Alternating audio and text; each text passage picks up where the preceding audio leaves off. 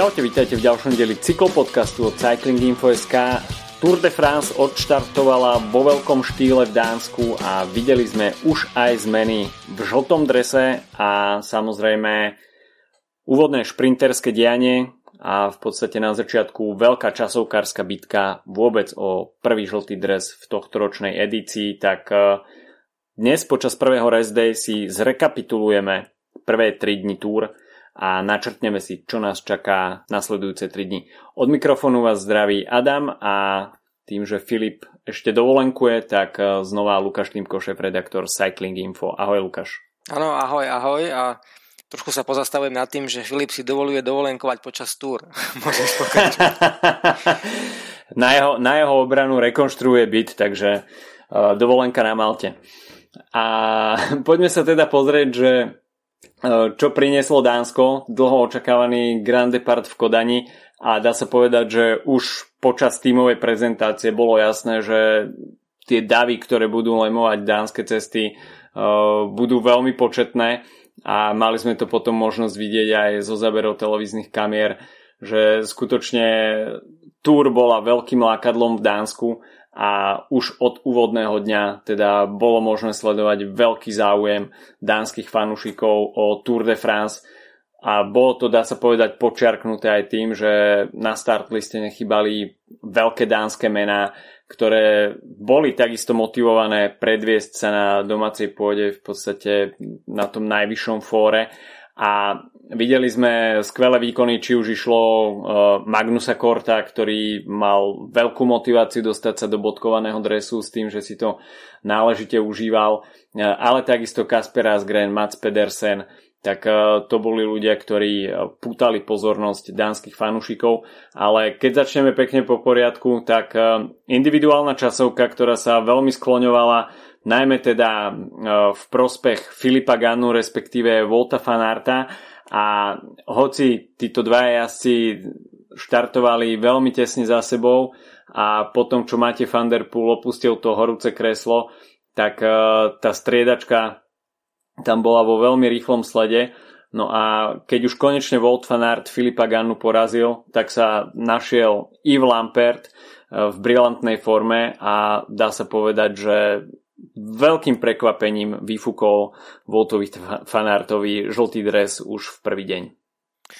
Bol to veľmi zaujímavý ten začiatok z toho pohľadu e, boja o víťazstvo. Myslím si, že Lampert e, samozrejme trošičku využil už tie lepšie podmienky, ktoré, ktoré boli, ale možno to bolo dané mm-hmm. tým, že Quickstep mal toľko vlastne ako keby silných ľudí, že keď ich chcel vlastne rozprestrieť nejako, nejako do tej štartovej listiny, tak im Lampert vyšiel takto neskôr a keď predpovede počasia hovorili, že by mohlo v závere pršať, tak oni to vlastne s ním riskli, ale napokon e, vlastne možno aj tak trošku nechtiac e, ho dali do tej lepšej pozície a dokázal vyhrať, aj keď e, treba povedať, že naozaj možno, ak by vyhral veľmi, veľmi tesnúčko, tak by to bolo naozaj, že by sa to dávalo na vrúb tým lepším podmienkam, ale 5 sekúnd je už pomerne dosť Takže mm-hmm. ťažko povedať, že či by teda určite um, vyhral, ak by, ak by mal úplne rovnaké podmienky. Ale myslím si, že naozaj trošku, trošku tá verejnosť vlastne zabudla na to, že má skvelú formu s pretekou mm-hmm. okolo Belgická.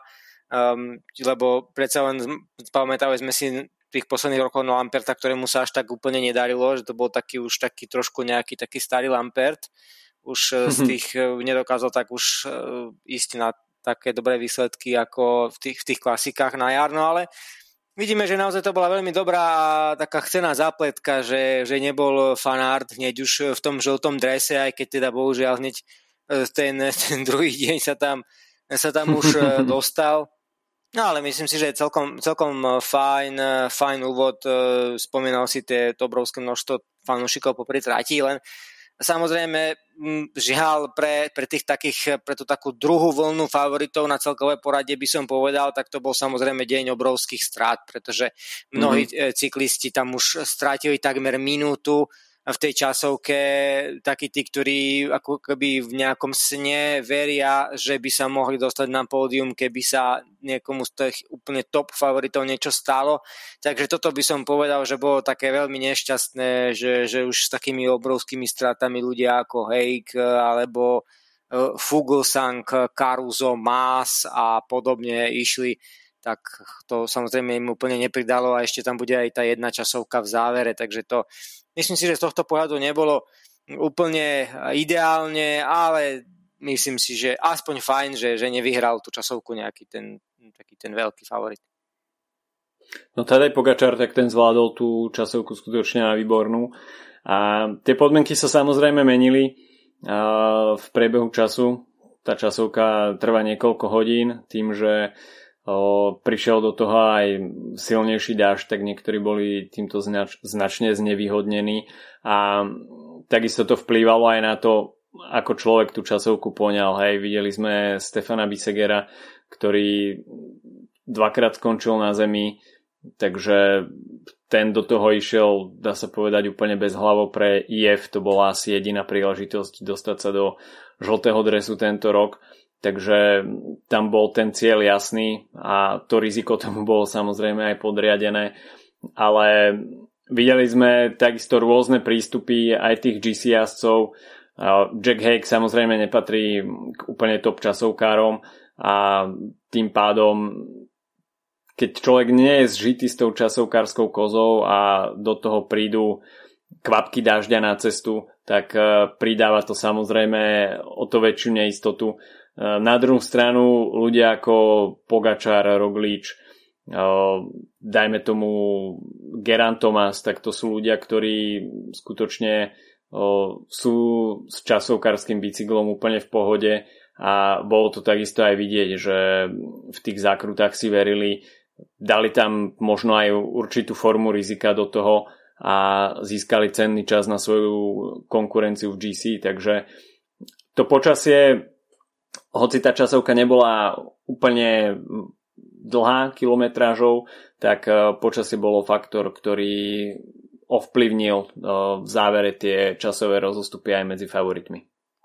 No, bolo tiež zaujímavé aj to, že žiadny z tých e, reálne favoritov na žltý dres alebo o pódium celkového poradia takže nespadol. Spadli len mm-hmm. takí tí iní, ktorí, ktorí chceli ísť zaujímavo. Sám som sa tešila, bol som zvedavý na výkon Christofa Laporta, ktorý to aj ukázal v tom, na tom prvom medzičase, kde bol najrýchlejší, ale potom už potom jeho páde už to zrejme nebolo on a už v tých posledných zákrutách tam, tam už asi do toho nedával všetko, že potom napokon stratil tých 36 sekúnd. To by som povedal, že je taká škoda, lebo, lebo myslím si, že Laport chce na tejto túru ukázať e, veľmi výrazné výkony a to konec koncov aj ukázal potom v tých ďalších etapách, kde bol úplne až do záveru. Takže s fanartom, mm-hmm. takže to bolo možno taká tiež ešte škoda tej, e, tej prvej etapy a určite aj to, že kto naozaj verí v to, že bude trošku tá zápletka aspoň na tej túro v tom boji o žltý dres, tak si možno prial, že by možno niekto sa dostal cez toho Pogačara, eh, aspoň pár sekúnd, no ale bohužiaľ, mm-hmm. no mhm. pred Vingegordom a Rogličom má už 8 respektíve 9 sekúnd rozdiel, takže to je pomerne veľa. Uvidíme, že ako to bude ďalej, že ak teda nám všetko hm, príde eh, pokope do cieľa, tak eh, uvidíme, že v ktorej etape by sa to mohlo nejakým spôsobom trošku nadeliť, ale, ale je to tak, ako to je, no Pogačar stále je vysmiatý eh, každý deň, takže úplne tá túr začala presne ako chcel. No potom prišla uh, etapa číslo 2 a tam bol samozrejme všetok fokus na šprinterskom poli a plným právom.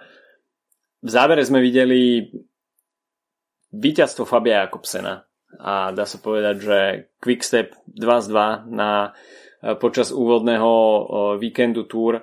Veľká radosť v podaní Fabia Jakobsena. E, samozrejme premiérový štart na Tour, hneď premiérová možnosť šprintovať a vypálilo to na víťazstvo. A v jeho prípade dá sa povedať, že je jednoznačné. Čiže obrovská radosť. A v tábore Quickstepu určite muselo, muselo zavládnuť veľké zadozučinenie, pretože Quickstep bol terčom uh, tých rečí, že Patrick Lefevre nezobral Marka Cavendisha na túr a čo automaticky zvyšovalo tlak na Fabia Jakobsena, že bude musieť prinášať etapové víťazstva a bum, hneď. Uh, prvá možnosť, ktorú Fabio Jakobsen dostal a hneď to premenil na víťazstvo. Takže Patrick Lefevre si musel znova medliť, medliť ruky a opäť potvrdil, že v drvivej väčšine prípadov sa pri výbere správnych jazdcov na preteky nemýli. Áno, on aj v reakcii novinárskej otázky na to, že teda čo vraví na to rozhodnutie teraz po tom víťazstve, na to, že nezobral Cavendisha, tak uh, vlastne povedal, že už je starý, ale nie hlúpy. Takže to by som povedal, že úplne vystihuje to, že aj keď si to povieme reálne v skutočnosti, ako to je, tak Cavendish prišiel do, do toho týmu práve preto, že nebol Jakobsen 100% v poriadku pred tou mm. minulou sezónou a oni vedeli, že oni zrejme verili Jakobsenovi, že, že sa ešte dokáže vrátiť, on im to zrejme deklaroval, že proste bude robiť všetko preto a tak ďalej. No a oni potom vlastne tesne pred začiatkom tej sezóny 21 si povedali, že dobre, tak Mark samozrejme nie je dlhodobá uh, možnosť, ale možno na to zalepenie roka dvoch by to mohlo i fungovať a preto ho vlastne zobrali, ale oni stále s tým Jakobsenom rátali aj preto vlastne ja som sa stále čudoval, že prečo sa Cavendish toľko čuduje, že, že ho vlastne tam neberú, keď podľa mňa tomu muselo byť jasné už veľmi dávno. Hej? Čiže, čiže hmm. z tohto pohľadu naozaj veľmi dobrá, dobrá voľba Quickstepu a určite všetci mu prijali, aby, aby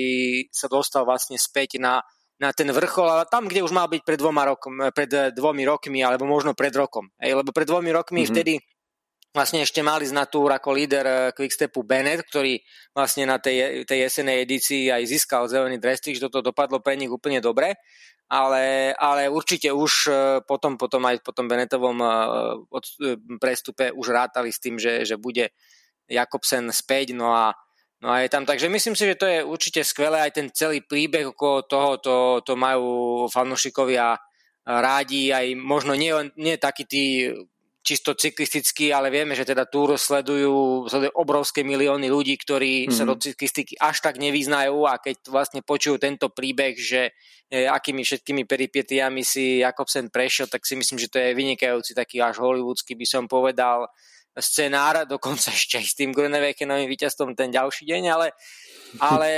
mm, myslím si, že naozaj skvelý špurt e, z jeho strany, skvelé načasovanie, napriek tomu, že tam nemá Morkova za Zgrenom, to je takisto obdivuhodné. Mnohí takisto mu až tak neverili, že by z také, takéhoto chaosu vlastne Jakobsen dokázal výjsť dobre, ale tak polakťoval sa tam so Saganom a, vystrelil dopredu a bol, bol teda najrýchlejší, takže myslím si, že z jeho strany fajn, ale potvrdilo sa aj ten vlastne hneď ten, ten prvý špúrt na túr, že, že už tie také klasické kytelovsko-grajpelské špúrty už tu vlastne nie sú, hej, že, že stále proste je tam nejaký chaos a, a, a často vyhráva človek, ktorý nemá, nemá ten úplne 100% e, vlak e, v tom závere, hej, že proste mu odstúpi posledný domestik a on vlastne presne tých posledných 100 metrov špurtuje a vyhra. Čiže opäť sa vlastne ukázalo, že aj keď tie výsledky možno hovoria o tom, že áno, jasné, klasický špúr, Jakobsen vyhral, Fanár druhý, takisto aj potom ten, te, tú nedelu vlastne výsledky hovoria o tom klasickom špurte, ale vlastne keď, sa to, keď si to pozrieme, tak v oboch prípadoch vyhral cyklista, ktorý nemal ten vlastne úplný vlak v tom závere. Hej. Tá taktika tam samozrejme bola podriadená tomu uh, Yves Lampert bol v tú chvíľu v žltom drese. Videli sme viacero pádov, ktoré sprevádzali túto etapu. Tie prvé etapy sú tradične sprevádzané veľkou nervozitou. Tým viac znásobenou, že v Dánsku bolo viditeľné pôsobenie vetra a dá sa povedať, že pri prejazde toho mosta pár kilometrov pred cieľom tak uh, všetci boli plne koncentrovaní na to, aby to tam nepadlo. Nakoniec to tam spadlo. Uh, bol do pádu zapletený aj Yves Lampert, ku ktorému sa potom stiahol Michal Morkov, ktorý tým pádom chýbal v lidaute pre Fabia Jakobsena a to myslím, že dosť ovplyvnilo aj ten, aj ten samotný záver. Quickstep mal tie povinnosti chrániť žltý dres, chceli to udržať a Fabio Jakobsen si nakoniec v tom šprinte musel poradiť e, s oveľa menej menším počtom tímových kolegov, ako by bolo v originálnom scenári, e, ale Quickstep to tam zimprovizoval celkom dobre. No a napriek tomu sa teda Quickstepu nepodarilo ubrániť uh, žltý dres, pretože Volt van Aert si vyšprintoval po prvej etape individuálnej časovke, keď skončil druhý, ďalšie druhé miesto. No a napriek tomu, vďaka šiestim bonusovým sekundám uh, sa posunul do čela, takže to, čo Voltovi Fanartovi nevyšlo v etape číslo 1, a nevyšlo mu to ani v etape číslo 2, ke, ke, keďže skončil na druhom mieste, tak malé zadosť učinenie, uh, ale myslím si, že veľkého charakteru prišlo v podobe toho žltého dresu. No iste, vieme, že bol veľmi, veľmi spokojný po tom dojazde, aj sám hovoril, že najprv veľké sklamanie a potom o pár sekúnd si uvedomil, že ale veď vlastne mám to Milo John, takže, takže potom hneď bol z toho, z toho veľmi veselý, no tak uh, Všetci, všetci, všetci to čakali, že, že bude mať ten žltý dres e, po tej dánskej, potom v dánskom Grande Pára má ho, takže ono z tohto pohľadu je to pre Jumbo Visma veľmi zaujímavé, pretože oni samozrejme teraz e, nebudú chcieť prísť o ten dres, lebo hneď ako prvý kandidát bude Pogačar. E, a tým pádom vlastne oni, viem, viem si predstaviť, že samozrejme v ich ideálnom e, scenári nakreslenom niekde na tímovej porade je, že fanart bude držať tento dres x dní a potom ho vymení Vingegord alebo Roglič. Hej, ale to samozrejme, že Pogačar bude proti, takže toto bude veľmi zaujímavé sledovať, ako to dopadne, lebo Jumbo určite nebude chcieť prísť o ten dres, čo vlastne fanart aj e, sám potvrdil tým, že hneď, hneď po jeho zisku povedal, že áno a teraz ho ideme držať čo najdlhšie. To znamená, že mm. on mhm. určite ráta s tým, že ho ide držať aj cez e, kockovú etapu a určite ho ide mm. držať podľa mňa aj cez tú etapu do Longvy 6. Mm.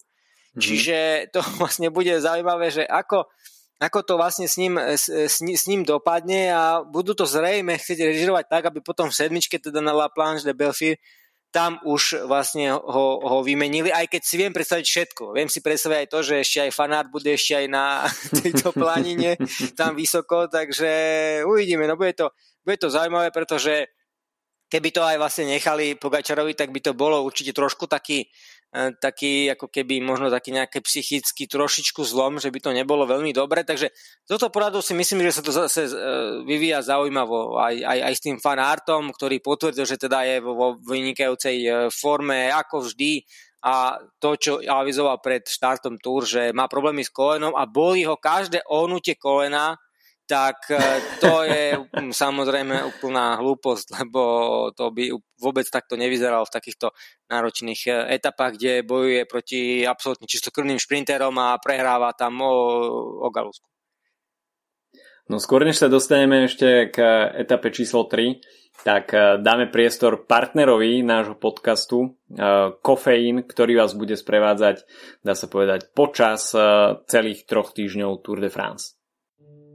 Cyklopodcast počas Tour de France ti prináša slovenská pražeraň kávy Kofeín. Keďže káva a cyklistika k sebe majú odjakživa blízko, spojili sme sa s Petrom Sabom, hlavným kavičkárom tejto pražiarne, ktorý nám vysvetlil prečo každý športovec si občas rád dopraje legálny doping a je faktom, že kofeín pozbudzuje mysel aj ducha, tak pomáha pri silových tréningoch, ale aj pri vytrvalostnejších športoch, ako je beh alebo cyklistika. No a výkon ovplyvňuje to, že kedy a s čím si kávu dáme. Čiže ak nám ide napríklad do športový výkon, tak je dobré kávu kombinovať s nejakým ľahším jedlom, ktoré obsahuje sacharidy, bielkoviny, tuky a logicky sa ten kofeín e, v tom žalúdku a potom neskôr teda v črevách e, vylučuje do organizmu pomalšie a tým pádom dostávame akoby dlhší boost a pomalšie vylučovanie do tela, takže si predlžíš uh, účinok toho kofeínu. Ak niekto pije kávu na dennej báze, tak uh, už má nejak odsledované svoje limity, už vie, kde proste začína cítiť ten trošku akoby nekomfort z toho, keď piješ trošku viac kávy a už cítiš, že ti začínajú mravenčieť prsty a trošku ten neklud kofeínový. Ja napríklad mám tak, že si dám dve espressa ráno a potom si dám už len dva filtre a jeden filter s 25 gramov kávy, čiže to je môj taký akoby uh, limit. Keď teda sa bavíme o športe, nejaký bežný kávička, ktorý si dá denne 3 alebo 4 kávy, espressa, tak uh, by mal tie dávky svoj rozdeliť nejak tak, že si dá jedno espresso pred výkonom, potom si dá klasickú kávičkovskú pauzu počas cyklistiky, dajme tomu ďalší espresso, filtrovaná káva tiež super, lebo má v sebe dosť veľa kofeínu.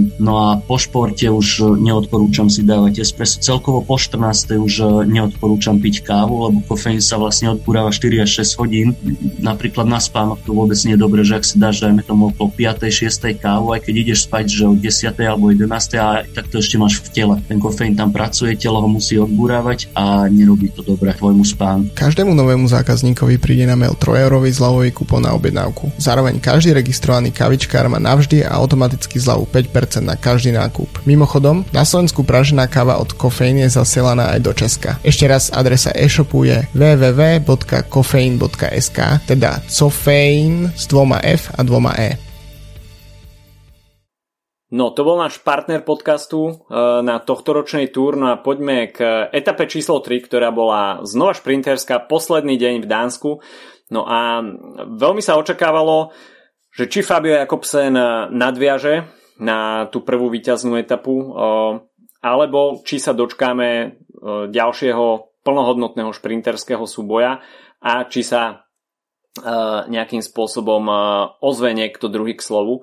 A videli sme, čo viac sme si mohli prijať k nejakému okoreneniu toho šprinterského pnutia ako víťazstvo Dylena Chrunewegena, čiže obaja protagonisti toho hrôzostrašného pádu z pretekov okolo Polska dve sezóny dozadu, tak deň po dni si pripísali etapové víťazstvo. Takisto rovnako ako veľká úlava pre Fabia Jakobsena, tak takisto aj pre Dylana Chrunewegena, pretože napriek tomu, že on spôsobil ten pád a on bol tým zlým, tak takisto si prechádzal veľmi zložitým obdobím, dával sa dokopy aj fyzicky, ale hlavne teda psychicky nemal to vôbec jednoduché, dostal tam 9-mesačný zákaz pretekárskej činnosti a dostával v podstate hate z každej strany, čiže on bol týmto fackaný dlhú dobu a myslím si, že niektorí mu neodpustili doteraz. Takže pre Dylana Chrunewegena veľmi náročné obdobie a z takého psychického hľadiska e, určite veľmi dôležité víťazstvo a o to viac, že je to na Tour de France.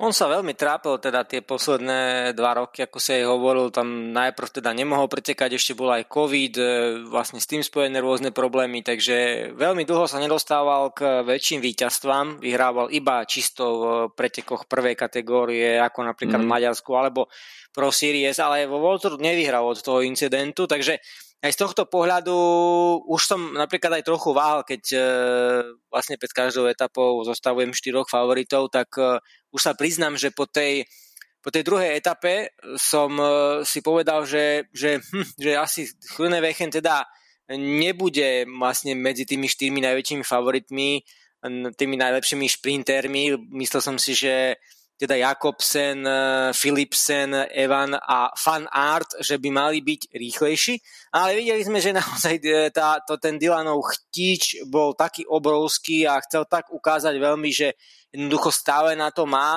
že mal samozrejme aj, aj to šťastie, aj to všetko správne poskladal v tom závere a vyhral, takže z tohto pohľadu naozaj ukázal, že je aj on späť a je to naozaj neuveriteľný znova ďalší neuveriteľný príbeh s tým, že ako to vlastne dopadlo. Aj keď e, dovolím si povedať, že konkrétne teda e, vyhral e, tú tretiu etapu aj preto, že fan art urobil tú chybu, že vlastne tam zatváral Petra Sagana k tej, k tej pravej strane a vlastne Dylan mm-hmm. Mal jednoduchšiu trošku cestu, priamejšiu cestu vlastne na tú pásku a keď si vlastne vezmeme do úvahy, že vyhral iba o pár centimetrov, tak si myslím, že to budú práve tie centimetre, ktoré fan Artovi pre to jeho blbé rozhodnutie vlastne ho, no blbé, no možno nie, tak možno, že teoreticky by sa Peter cez neho dostal a teda bol by ešte horšie na tom, ale ale takisto tam bola aj tá, tá chyba Jumbo Visma u, u La, veľmi premotivovaného Laporta, ktorý tam veľmi mm-hmm. divne rozbíjal ten špurt. Takže myslím si, že e, tak ako nemal šťastie Chronewegen v tej druhej etape, tak práve vlastne Chronewegen mal najväčšie šťastie v tej, v tej, v tej tretej etape. Takže asi je to tak, ako to malo byť a dopadlo to fakt naozaj zaujímavo pre, pre nejaké knižné spracovanie tohto celého filmu. Celkovo tieto dva šprinty sprevádzal taký dosť veľký chaos a videli sme, že veľmi dôležitým faktorom v tom závere bola tá lavotočivá zákruta, ktorú mimochodom Peter Sagan zvládol úplne bravúrne. Dostal sa tam z nejakého 10. 12. miesta úplne nenapadne zozadu. To zobral z tej vnútornej strany zákruty a zrazu sa ocitol na treťom mieste. Čiže perfektne sa tam vyšvihol a mal úplne vynikajúcu pozíciu. Samozrejme dopredu sa tam potom dostal Chris Laport na zadnom kolese s Voltom Fan Artom, takže Fanart to mal o niečo jednoduchšie, ale potom ten samotný záver tiež vládol tam neuveriteľný chaos. Laport sa vydal doľava, Fanart naopak doprava. Saganovi tam chýbal asi pol meter, aby sa dokázal prešmiknúť okolo Fanarta, ale bolo vidieť, že Saganovi to nestojí za pokúšanie sa o nejaké extrémne riziko a spôsobenie pádu. Takže Sagan musel ten záber vypustiť. No a Dylan Hrunewegen nakoniec e, to tam obchal medzi Volta Fanarta a Jaspera Philipsena a nakoniec o pár centimetrov to vyšlo pre holandského šprintera. E, pre Fanarta teda ďalšie tretie miesto a už si z toho začína robiť srandu, ale na 22 druhých miest Petra Sagana na túr ešte zďaleka nemá, takže môže ešte nejaký čas pokračovať v tomto, aby Petra Sagana dobehol. Každopádne myslím si, že Sagan, ktorý bol trošku odpisovaný pred začiatkom túr a tá jeho forma bola veľkou neznámou. Samozrejme víťazstvo na domácom majstráku, kde nemal plnohodnotnú konkurenciu z World Tour, tak od toho sa nedá odrážať s vidinou nejakých super výkonov na Tour de France, takže do Francúzska odchádzal e, tak trošku s neznámou formou pre e, väčšinu cyklistickej verejnosti, ale dá sa povedať, že tie prvé dva šprinty a najmä tá pozičná jazda e, opäť potvrdili, že Sagan je dobre pripravený a nejakým spôsobom e, pri troške viacej šťastia by mohol v tom závere bojovať e, aj priamo o tie etapové víťazstva. Úplne s tebou súhlasím. Myslím si, že Peter by, ak by mal po týchto etapách e, aj o 20 či nebude aj 30 bodov viac v bodovacej súťaži, tak by sa nemohol nikto stiažovať. Mm. Veľmi dobrá pozičná jazda v tej druhej etape ho e, vlastne skočili dvaja súperi úplne tesne pred páskou, keď vlastne prišiel mm. aspoň o to štvrté miesto, to úplne 15 metrov pred páskou ho tam skočili dvaja a e, v tej tretej etape takisto veľmi dobre, e, zrejme by sa dostal na tú úroveň tých troch vlastne mhm. športujúcich mm-hmm. vedľa seba, takže z tohto pohľadu naozaj Peter vynikajúco to, vynikajúco to zvládol a naozaj klobúk dole. Aj na tých šprinterských prémiách tam, tam tiež veľmi, veľmi tesne prišiel o, o mm viaceré tie body, lebo naozaj o veľmi veľa bodov sa súťažilo, keďže naozaj v tých unikoch tam, tam bolo mm po jeden alebo dva, čiže bolo to veľmi, veľmi zaujímavé. Zatiaľ z toho Petrovho pohľadu myslím si, že fanúšikovia musia byť nadšení aj takisto tým Total Energies, ktorý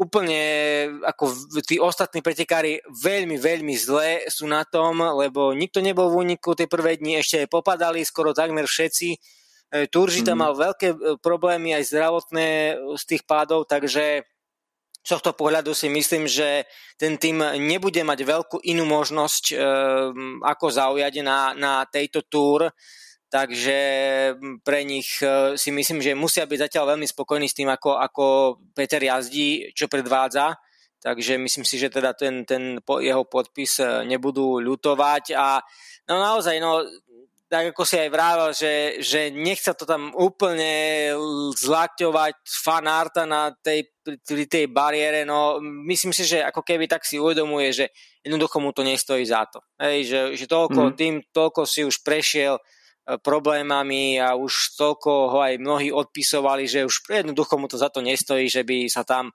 vlastne niekde takýmto spôsobom vybúral, to, to neustále hovorí v každom rozhovore, že, že treba proste hmm. väčší kľud v tých, v tých špurtoch a že on to hlavne chce prežiť. Takže myslím si, že aj, aj to je celkom sympatické od neho, keďže patrí už medzi tých, tých skúsenejších ľudí a naozaj nemôžeme mu nič vyčítať po tých uh, úvodných dvoch etapách a myslím si, že teraz vlastne sa ukáže v tých ďalších, že, že, že ako to bude s ním ďalej, že či, či bude mať na to reálne v tých trochu náročnejších terénoch alebo, alebo nie.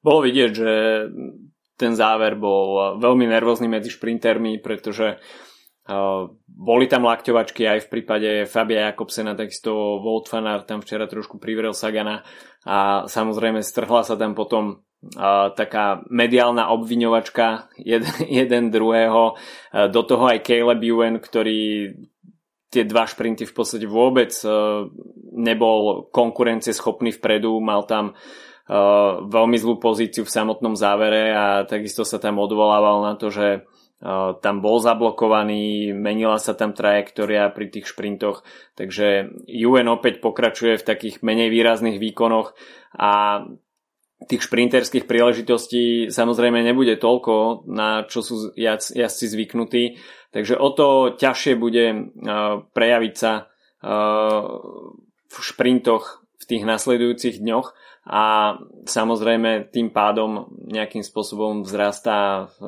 aj nátlak na tých šprinterov e, zo svojich tímov. No a lepšie to nebude ani v, počas ďalších troch dní, pretože po dnešnom rest day čaká jazdcov rovinatá etapa s finišom v Kale.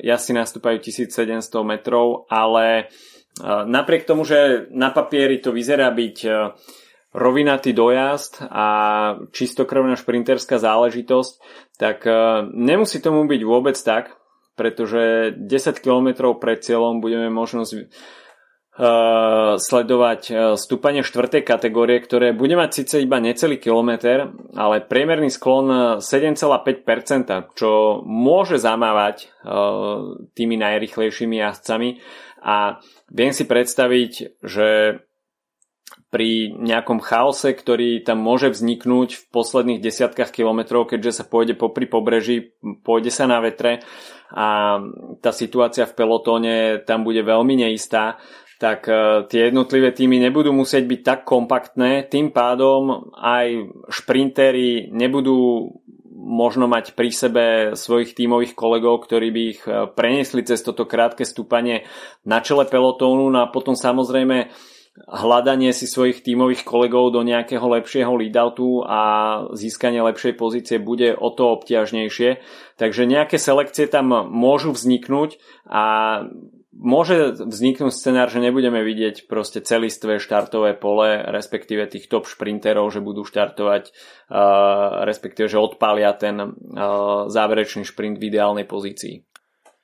No keď organizátori zostavujú tráť alebo teda samozrejme publikujú verejnosti nejaké informácie, tak vždy tam hodia nejakých tých troch, piatich e, favoritov a mňa prekvapilo, že v tejto etape tam vôbec šprinterov nenapísali. To, hmm. to, oni vlastne predpokladajú úplne klasikársky záver, kde vlastne sa to najprv potrhá po vetre, potom to potrhá ešte ten kopec a dojde to v nejakom veľkom chaose, vlastne kade tade po, vlastne poroztracované. Čiže toto vlastne je veľmi odvážne, by som, by som povedal, pretože stále ja si myslím, že, že ten scenár klasického športu je stále najpravdepodobnejší podľa, podľa mňa. Myslím si, že áno, to, to, to pobrežie naozaj e, vyzerá akože veľmi zradne a môže tam, môže tam teda ten vietor to deliť, ale ja si myslím, že keď sa nič akože naozaj zásadné nestane a vlastne všetci pôjdu kľudným tempom, tak ako sme to videli napríklad no, vlastne v tých obidvoch e, prvých dvoch etapách, tak si myslím, že by to nemalo byť nič také zásadné, ktoré by, ktoré by to naozaj reálne až tak veľmi podelilo, no ale uvidíme, že aká bude tá motivácia jednotlivých tímov eh, vlastne ísť, ísť do toho, čo sa bude diať, ale ale určite to bude zaujímavé sledovať. E, ak teda to bude mať nejakú zápletku, tak e, určite sa tomu len potešíme. Myslím si, že to je celkom dobre zvolená, zvolená tá, tá trasa, bude to určite veľmi aj pohľadné pre, pre oko diváka, takže z tohto pohľadu si myslím, že, že môžeme, byť, môžeme sa tešiť na tú etapu. No potom príde etapa číslo 5 a veľmi obávané pavé sektory na ceste z Lille do Arenbergu. E, konkrétne 11 pavé sektorov, samozrejme, ako sme už avizovali aj v preview, tak e, nepôjde o nejaké 5-hviezdičkové e, klasiky ako Mont Saint-Pével, Arenberský les alebo Carrefour de l'Arbre, ale budú tam dva štvorhviezdičkové sektory a zvyšok bude dvoj- a trojhviezdičkový. Napriek tomu myslím si, že väčšina GC favoritov nie je úplne zvyknutá na prejazdy páve sektormi a určite sa budú chcieť prezentovať vpredu uh, v okolí svojich tímových kolegov, takže toto bude veľmi nervózna etapa a dopredu sa samozrejme budú drieť klasikári, ktorí uh, si to budú chcieť uchmatnúť uh, prostredníctvom úniku, takže klasikári, ktorých je na tohto ročnej túr pomerne dosť, určite budú v permanencii počas dňa číslo 5, no a samozrejme finish v Arembergu tesne pred bránami Aremberského lesa, takže televízne zábery nám opäť ukážu ten industriálny charakter severu Francúzska a uvidíme v podstate tie klasické zábery, ktoré sprevádzajú aj Paríž Rube s tým, že sa bude finišovať tesne pred Aremberským lesom. No vyzerá to takisto veľmi zaujímavo, aspoň na papieri, že, že to bude, bude zaujímavý dojazd, alebo ten, tá, posledná, tá polovica, dá by sa povedať, že etapy, lebo naozaj tá nervozita mm-hmm. bude obrovská, takisto tie úzke cesty, každý sa bude tlačiť eh, dopredu, takže z tohto pohľadu to bude veľmi, veľmi zaujímavé, že ako sa to eh, bude vyvíjať, či tí pretekári, ktorí nemajú radi páve, či sa budú teda len nejako schovávať vzadu s tým, že by to nejako prežili, alebo naopak budú proste chcieť strašne, strašne sa tlačiť dopredu, aby to niek začínali na nejakej tej 20. pozícii te, tie úseky, aby sa potom mali možnosť prepadať. Takže no, ťažko povedať veľmi, že, že ako to dopadne a takisto ja teda osobne som veľmi zvedavý na to, ako vlastne k tomu pristúpiť Jumbo Visma, lebo lebo má tu hmm. Laporta, vynikajúceho na tieto terény, samozrejme fan Arta, no a potom vlastne dvoch vrchárov, čiže ide o to, že či, či teda budú musieť byť aj oni e, pri týchto vrchároch, alebo, alebo lebo napríklad to by, mohol, to by bolo ako asi úplne epické, keby nám útočil napríklad na nejaký samostatný únik fan art v tom žltom drese. To, to si viem predstaviť, že to by bolo teda niečo neuveriteľné, ale uvidíme, veľmi som teda zvedavý, že ako to, ako to budú vnímať. Ej, či napríklad nechajú Laporta pri, pri tých vrchároch, alebo napríklad im povedia, že proste musia byť hlavne s tými vrchármi, alebo že teda dostanú akože Laport, napríklad dostane Rogliča a e, Fanart dostane e, Vingegorda. No ťažko povedať, že ako to teda úplne pre nich, pre nich dopadne a takisto sú mnohí zvedaví aj na tú e, zostavu týmu UAE, že, či vlastne dokážu toho, toho Pogačara tam správne uchrániť, hej? lebo ten najprv tam nemal byť Trentin, potom nakoniec pri, mal byť Trentin, ale teda dostal COVID a už tam nie je znova, že ťažko povedať, že ako tá, tá zostava, ktorá nemá veľa skúseností e, pri jazde mančacími hlavami, tak tam sa očakáva, že by mohol byť Pogačar trošku izolovaný a že keby mal nejaký problém, tak e, by, by to bolo pre nich naozaj ako šanca pre tých superov. No tak uvidíme, ako budeme veľmi zvedaví takisto aj určite na Petra, že, že ako to, ako to mm. bude vlastne s ním, či, či bude, bude schopný. Ja si myslím, že tam by sa konečne mala ukázať e, tá pomoc Daniela Osa, lebo, lebo zatiaľ teda v tých šprintoch absolútne bol úplne sám v tých posledných 3-4 mm. kilometroch, takže toto teda sa s ním nesie ďalej, teda celú kariéru a žiadny zázrak sa nestal ani v Total Energies, tak uvidíme, že ako to teraz bude na tých, na tých eh, kockách, lebo viem si predstaviť, že s osom by mohli, mohli celkom dobre vlastne ísť, lebo keď si to tak zoberieme do úvahy, že ako keď sa štartuje na, na rúbe, tak samozrejme Daniel Os je v tej hierarchii tých uh, skvelých rube jazdcov možno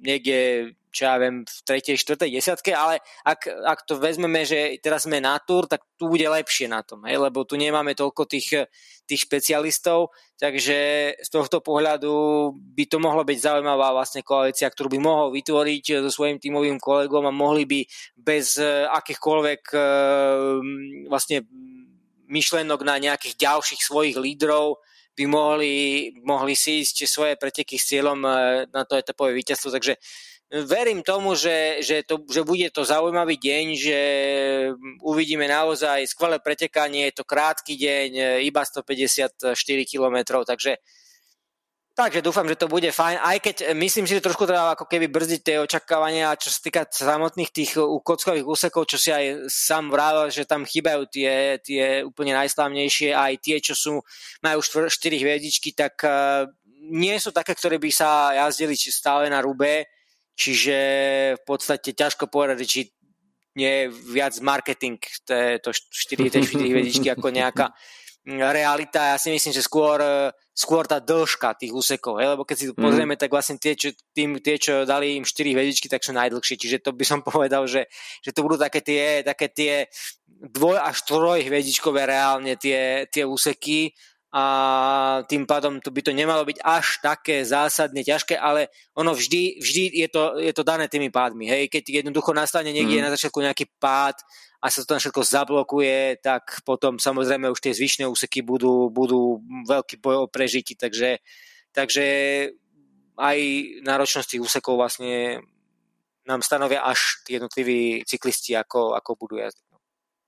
Samozrejme, toto je oveľa väčší strašiak pre jazdcov na celkovej porade, že sa ocitnú v nejakom páde, ktorý pre nich nebude mať nejakým spôsobom uh, zdravotné následky, ale uh, sa to tam zašpuntuje a tá tímová pomoc bude ďaleko, nedostane výmenu kolesa, výmenu bicykla a stratí tam drahocenný čas a v podstate toto bude ten hlavný strašiak pre jazdcov na celkovej porade. Myslím si, že pavese, ktorí im nebudú robiť eh, nejaké výrazné komplikácie, ale práve toto bude hlavná motivácia toho, aby sa pohybovali v tom bezpečnom popredí, relatívne bezpečnom popredí eh, čela pelotónu. No a hneď po pave sektoroch príde etapa číslo 6 a myslím si, že toto bude uh, veľmi veľké lákadlo pre fanúšikov, pretože uvidíme klasikársky dojazd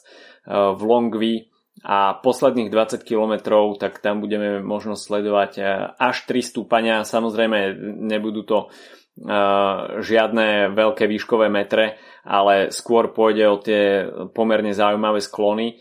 No a Code Pulventu, ktorý budeme mať 5,3 km pred cieľom, tak ten bude síce iba 800 metrový, ale priemerný sklon 12,3%. No a záverečné stúpanie, tak to bude mať 1,6 km a 5,8%.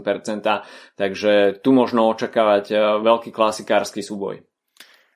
Áno, no v Longvi nám už vyhral Peter Sagan pred 5 rokmi, si dobre, dobre spomínam, mm. takže to vlastne bola taká etapa, ktorá bola veľmi podobná s takým e, veľmi podobným e, dojazdom, alebo teda úplne totožným v Longvi, avšak tam vlastne bolo zaujímavé to, že jemu ale nepredchádzal ten kopec tretej kategórie. To znamená, že vlastne mm-hmm. vtedy vyhral Sagan pred uh, Matthewsom, hej, to bola taká klasická etapa, kde vyhral pred Matthewsom a Fan Avermatom a už vlastne hneď potom za nimi bol Daniel Martin. Čiže to vlastne bol, bol taký ten mix klasikári a a vrchári. No ale teraz vlastne tým, že nám zaradili ešte ten jeden kopec, uh, predtým ten naozaj akože 12-percentný, ako to je taká stena, že tam teda predpokladám, že zrejme už budú mať väčší problém tí, mm. tí ľudia, ktorí sú takí tí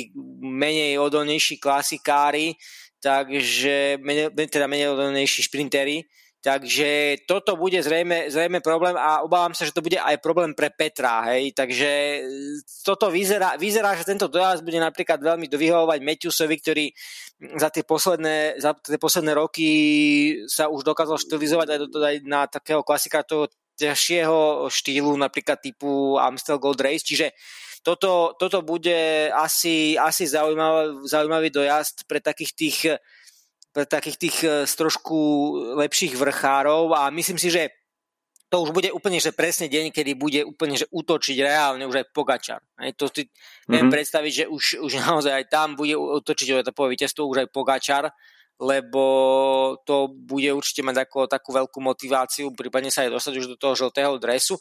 Ale, ale myslím si, že určite aj ten fanart tu bude silný. Ale opäť, opäť tu bude vlastne to isté, že že tu opäť budú vlastne silní minimálne štyria z Jamba a, a ako to teda vlastne zrežirujú, to ma strašne zaujíma, že, lebo tam bude samozrejme Laport, ten, ten to bude takisto chcieť vyhrať, hej, hoci, mm-hmm. hoci zrejme mu povedia, že nie, že ty ako musíš musíš pomáhať, samozrejme fanart, zrejme ešte stále v tom žltom drese, uvidíme, ako to samozrejme bude popávať, takže toto bude veľmi, veľmi, veľmi zaujímavý deň, no a čo sa týka no, Petra Sagana, tak si myslím, že teda to bude pre neho preťažké a nebude bojovať o, o tú etapu, ale veľmi rád by som videl, ak by, ak by to skúsil, ak by, ak by tam bol, hej, že nie na začiatku toho um, kopca 5 km pred cieľom, že budeme ho vidieť, ako si vystúpil a akože vôbec mm. nezabojuje. To by, to by bolo určite veľká škoda, takže dúfam, že, že bude tam, že, že to skúsi, a, a tým ako keby ukáže tým fanúšikom, že, že stále je tu. Možno, ako naozaj nemyslím si, že výhra možno nebude ani desiatky, ale keby, keby preťal pásko na nejakom tom 13. mieste, tak ja si myslím, že by sme museli byť veľmi radi, že, že wow, že teda bol to, bol to z jeho strany naozaj skvelý výkon, že do toho dal všetko a chcel byť tam. Takže bude to asi veľmi, veľmi zaujímavý dojazd a, a uvidíme, ako, v akom vlastne stave, by som povedal, že zdravotnom aj fyzickom, psychickom budú, budú tí favoriti po tej kockovej etape, lebo aj tá šiesta vlastne hmm. etapa má 220 km, to je, to je ako strašná štreka, uvidíme, že ako, aké bude počasie, takže z tohto pohľadu to opäť vyzerá, vyzerá veľmi zaujímavo, že, že to je veľká pozvánka opäť e, vlastne sledovať aj ten dojazd 6. etapy. OK, takže toľko nasledujúce 3 dní. Myslím si, že pôjde o skvelú show, okorenenú pave sektormi, no a samozrejme ďalšie možnosti aj pre klasikárov, nevynímajúc slovenského majstra. Počujeme sa opäť po etape číslo 6. Majte sa zatiaľ pekne. Čau, čau. Čau, čau.